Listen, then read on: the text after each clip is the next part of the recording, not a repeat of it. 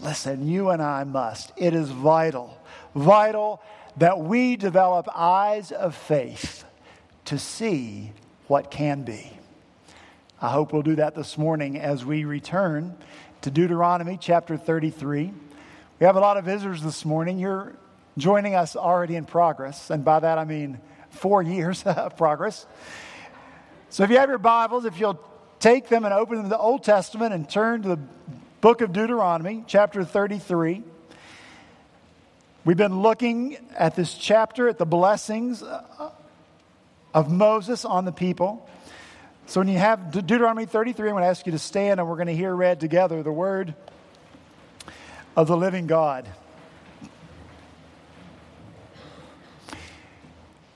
Deuteronomy chapter 3, beginning, chapter 33, beginning in verse 1, this is the word of the Lord. This is the blessing that Moses, the man of God, pronounced on the Israelites before his death. And now, verse 8. About Levi, he said, Your Thummim and Urim belong to the man you favored. You tested him at Massah. You contended with him at the waters of Meribah. He said of his father and mother, I have no regard for them. He did not recognize his brothers or acknowledge his own children, but he watched over your word and guarded your covenant. He teaches your precepts to Jacob and your law to Israel. He offers incense before you and the whole burnt offerings on your altar. Bless all his skills, O Lord, and be pleased with the work of his hands. Smite the loins of those who rise up against him. Strike his foes till they rise no more. Let's pray together. Father in heaven, once again, we are grateful to you for your word. Father, the richness of it. All these years in Deuteronomy, all these weeks in one chapter. And yet, Lord, we don't get to the bottom of the richness and the fullness of your word. So thank you that that's what your word is like.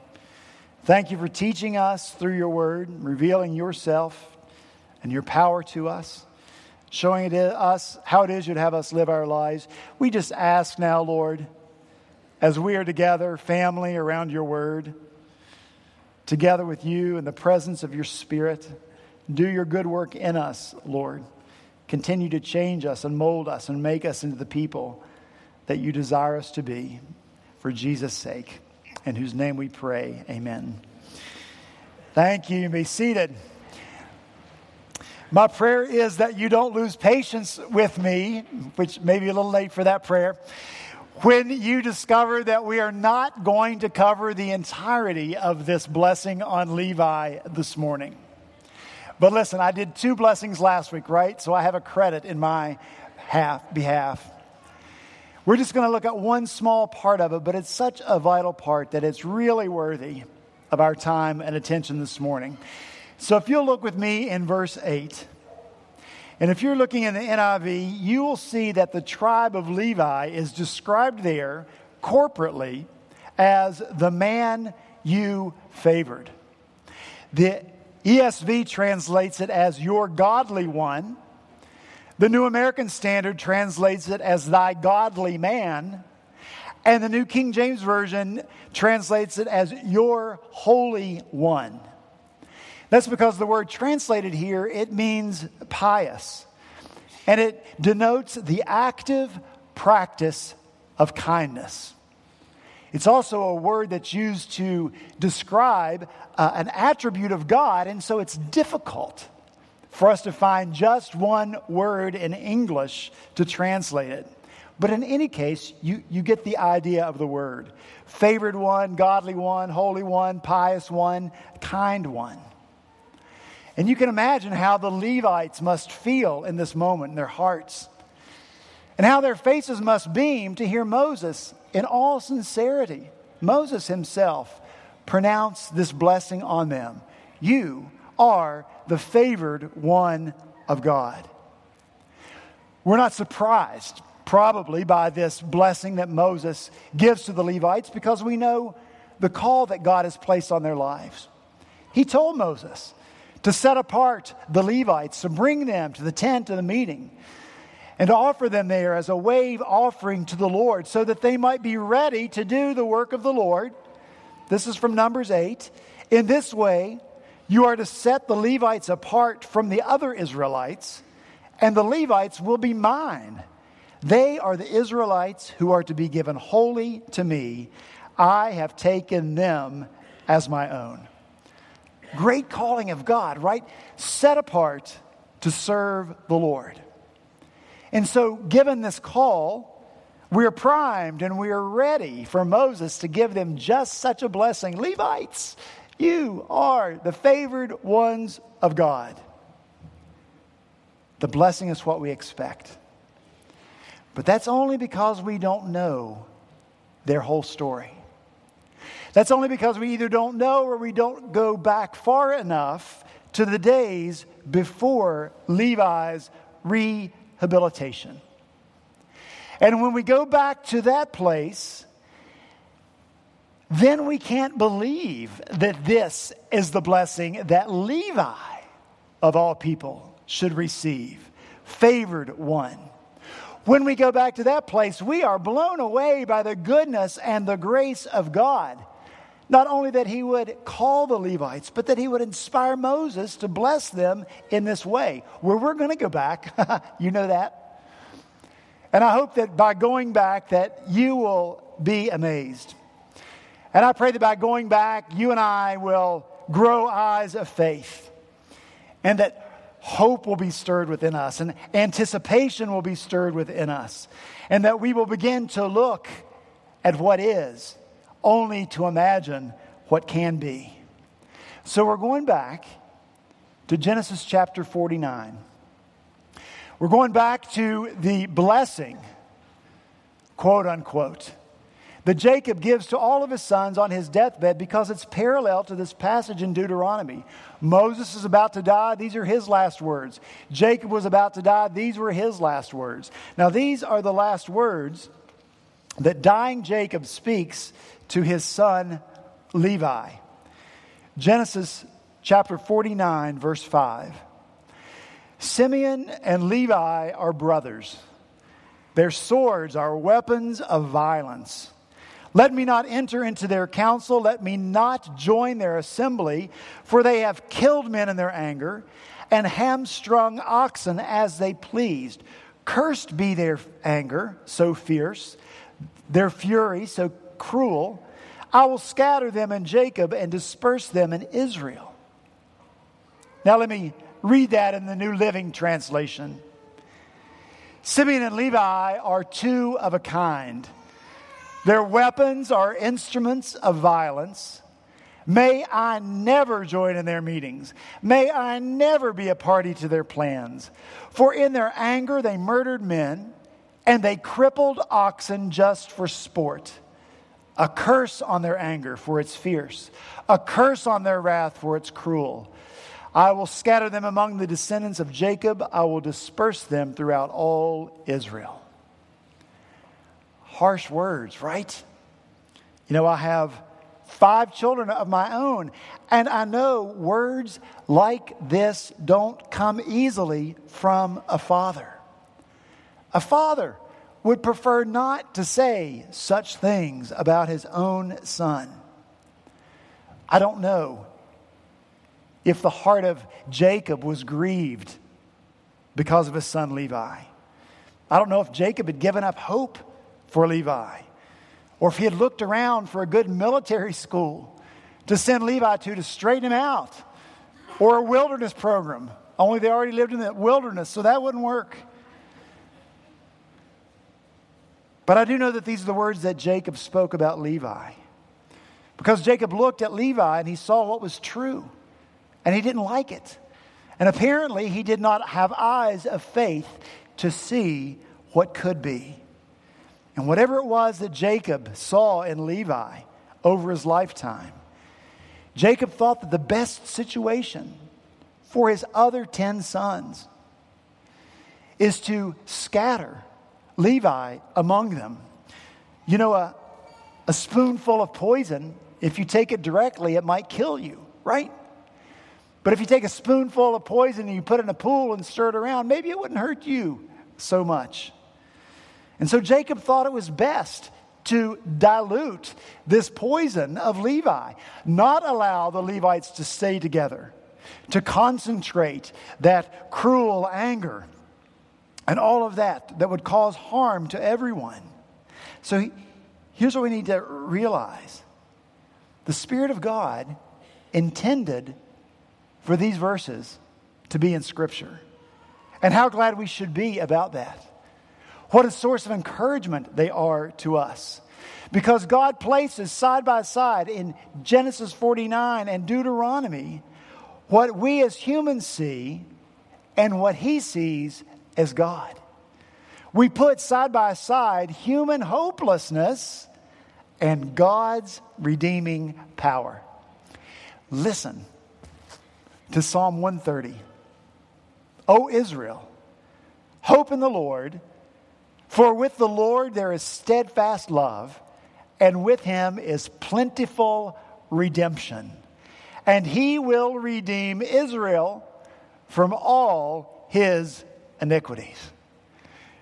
And so we have in Levi a picture of God's powerful ability to redeem, to liberate, to release, to buy back. That's what redemption is.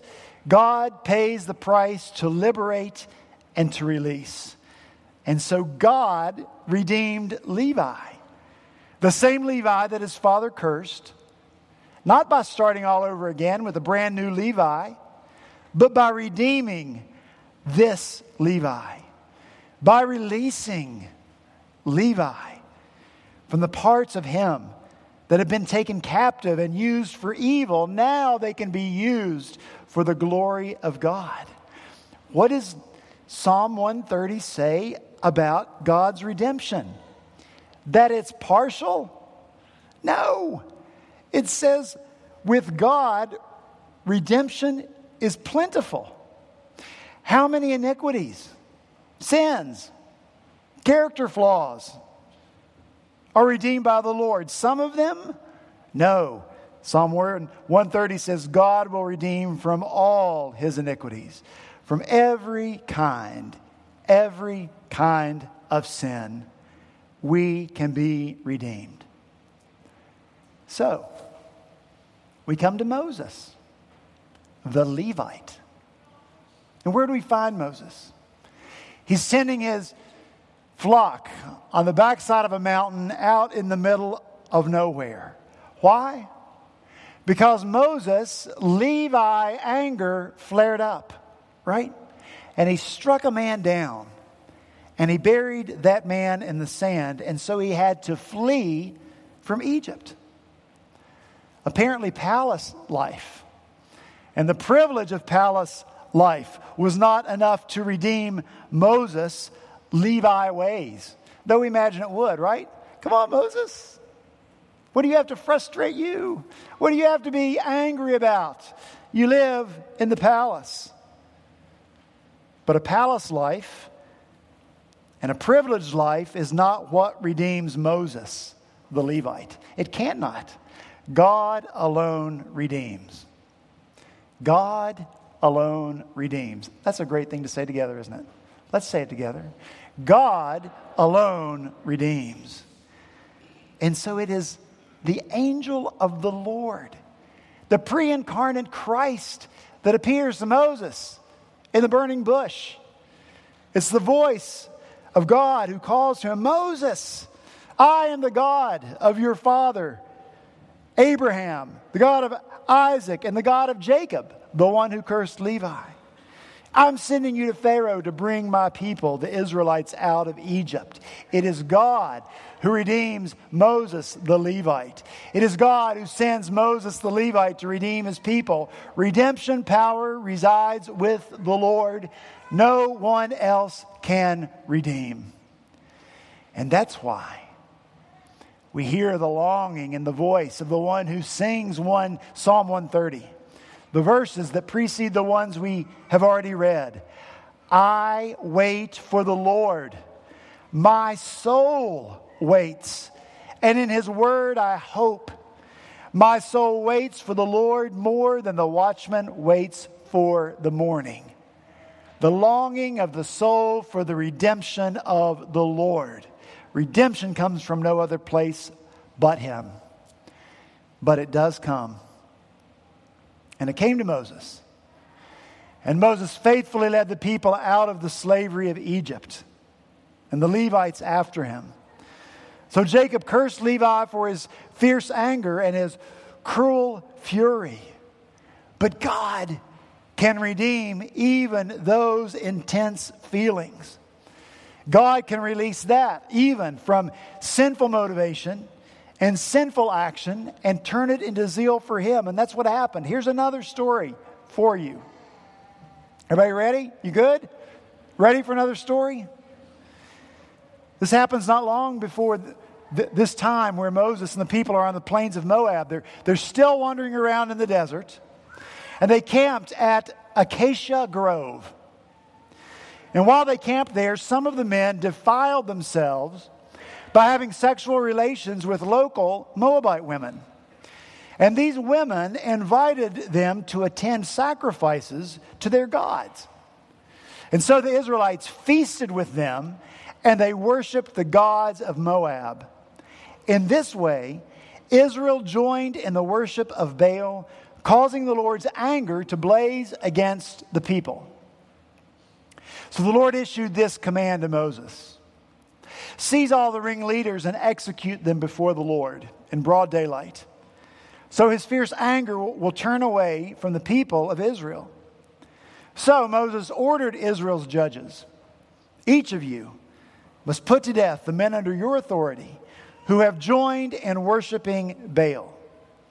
So, just then, in that moment, an Israelite man brought a Midianite woman into his tent right before the eyes of Moses and all the people as everyone was weeping at the entrance of the tabernacle. This is the quintessential fist in the face of God. The rest of you, you can weep and wail all day long at the entrance to the tent of God's dwelling place. I don't care about God. I don't care about his covenant. I don't care about his rules. I don't care about the devastation that's happening right now because we have broken covenant with God. So, Moses and everybody else, look here. Look here. See, I'm taking this Midianite woman into my tent, and I'm going to join with her just like we joined in worshiping the gods of Baal. This man, whose name was Zimri, forgot about the fierce anger and the wrath of the Levites. They were redeemed, they were tamed by truth, but that anger was not eliminated. So, Phinehas, a Levite, the son of Eleazar, the grandson of Aaron the priest, when he saw what Zimri was doing, jumped up and left the assembly. He took a spear and rushed after the man into his tent. And Phinehas thrust the spear all the way through the man's body and into the woman. So the plague against the Israelites was stopped. And then the Lord said to Moses, Phinehas has turned my anger away from the Israelites by being as zealous among them as I was. So I stopped destroying all Israel, as I had intended to do in my zealous anger. Now tell him that I'm making my special covenant of peace with him. In this covenant, I give him and his descendants a permanent right to the priesthood. For in his zeal for me, his God, he purified the people of Israel, making them right with me. Is this not an amazing story? Kind of w- weird and scary in a lot of ways. But God redeemed what Jacob rightly saw and cursed, and God used it for his glory and for the good of his people.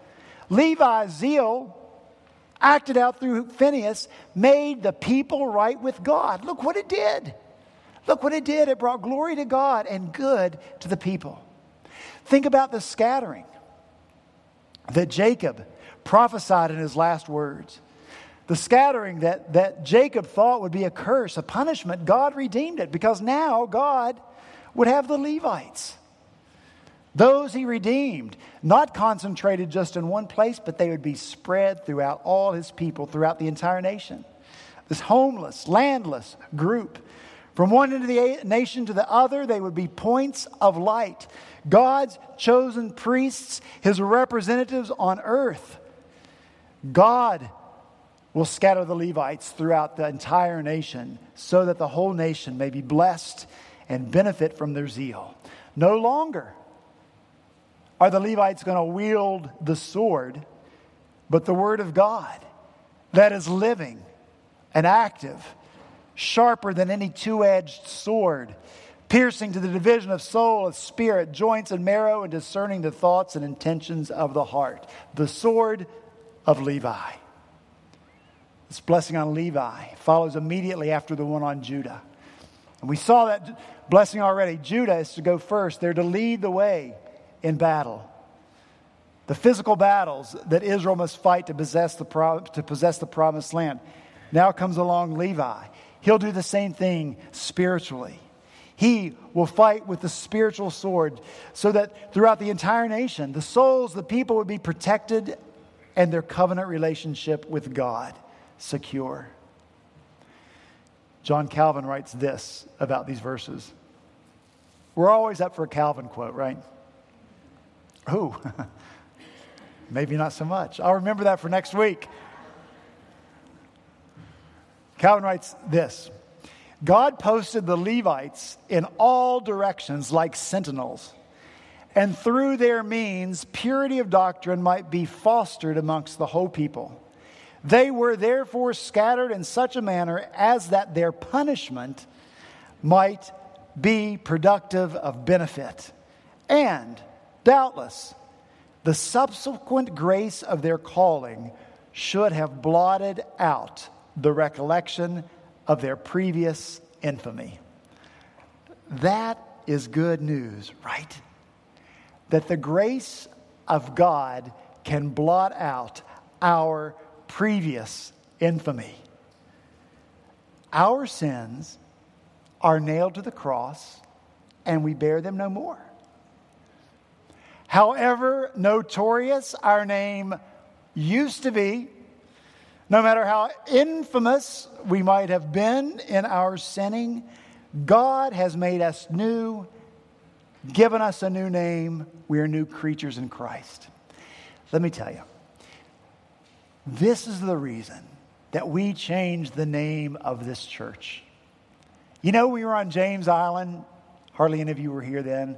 We were called Island Community Church. But when we moved downtown, we changed the name of this church to Redeemer.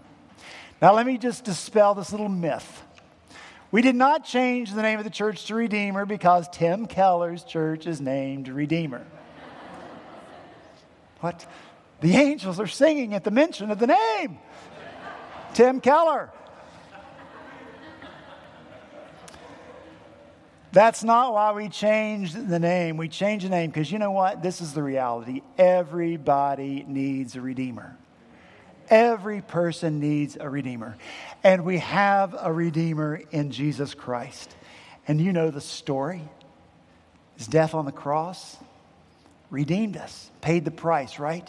To buy us back for God so that we could be released from the bonds of sin and the certainty of death so that Jesus could restore us and rehabilitate us. He redeems us. And that in us and our past, which was once used for selfish purposes, and we have those things in our lives. We used our gifts for our own purposes. We sometimes use the gifts that God has given us a quick wit, a sharp tongue, maybe a, a, a, pen to write for destructive purposes to tear down others, but God redeems those gifts and those qualities and those characteristics for His own glory. And so we can now zealously use what we once used for our own glory.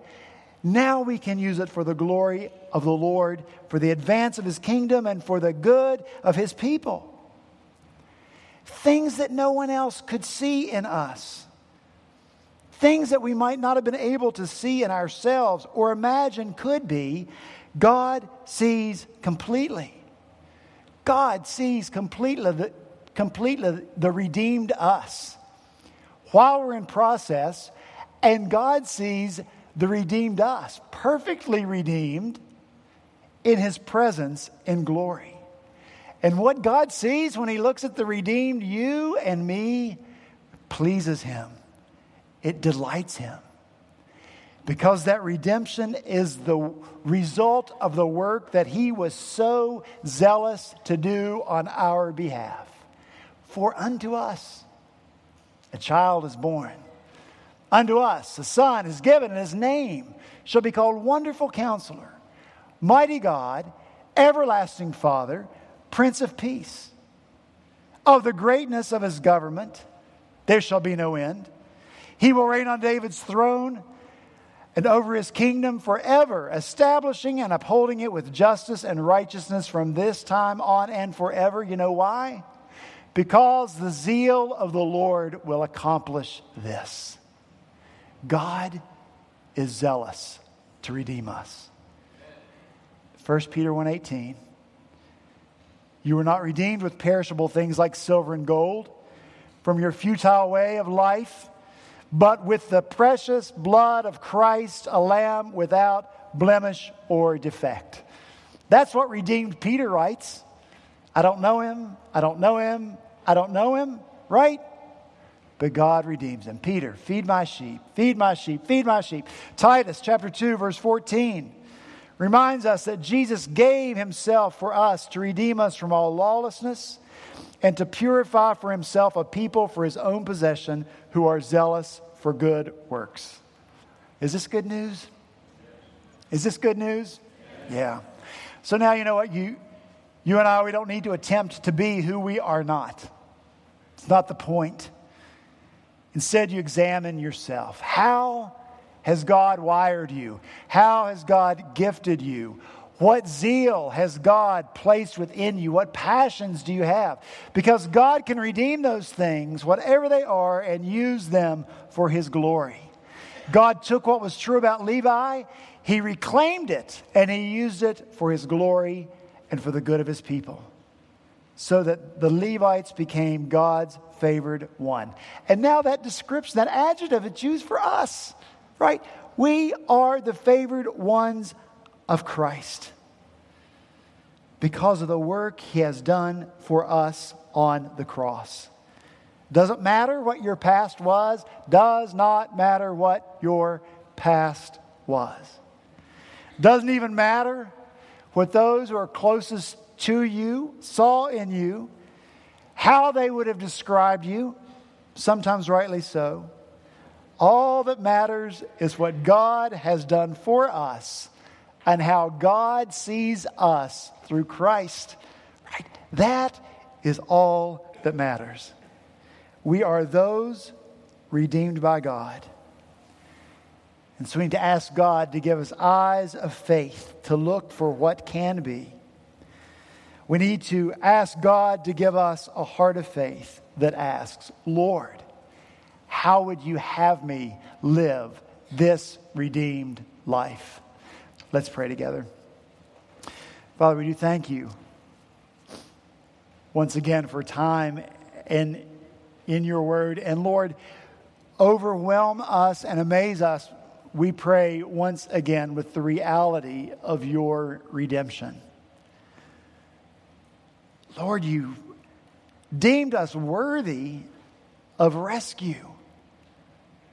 You didn't look and say, ah, the price is too high for people like that. Not worth it. No thanks. No, Lord, you thought it was good and right to redeem us. And at such a cost, Lord Jesus, your own life you gave to redeem us, to buy us back. And so we pray now that through the power of the Spirit, you would continue that work of rehabilitation and restoration in us, Lord.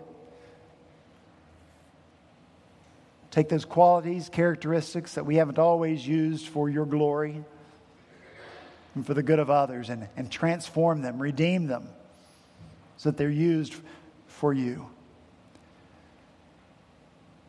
We need you to do this in us and through us, Lord. We can't do it on our own. That's the point. Redemption comes only from you. So that's why we come to you with longing and we come waiting. Lord, we wait. We long for you to do your good work in us. Do it now, we pray, in Jesus' name. Amen.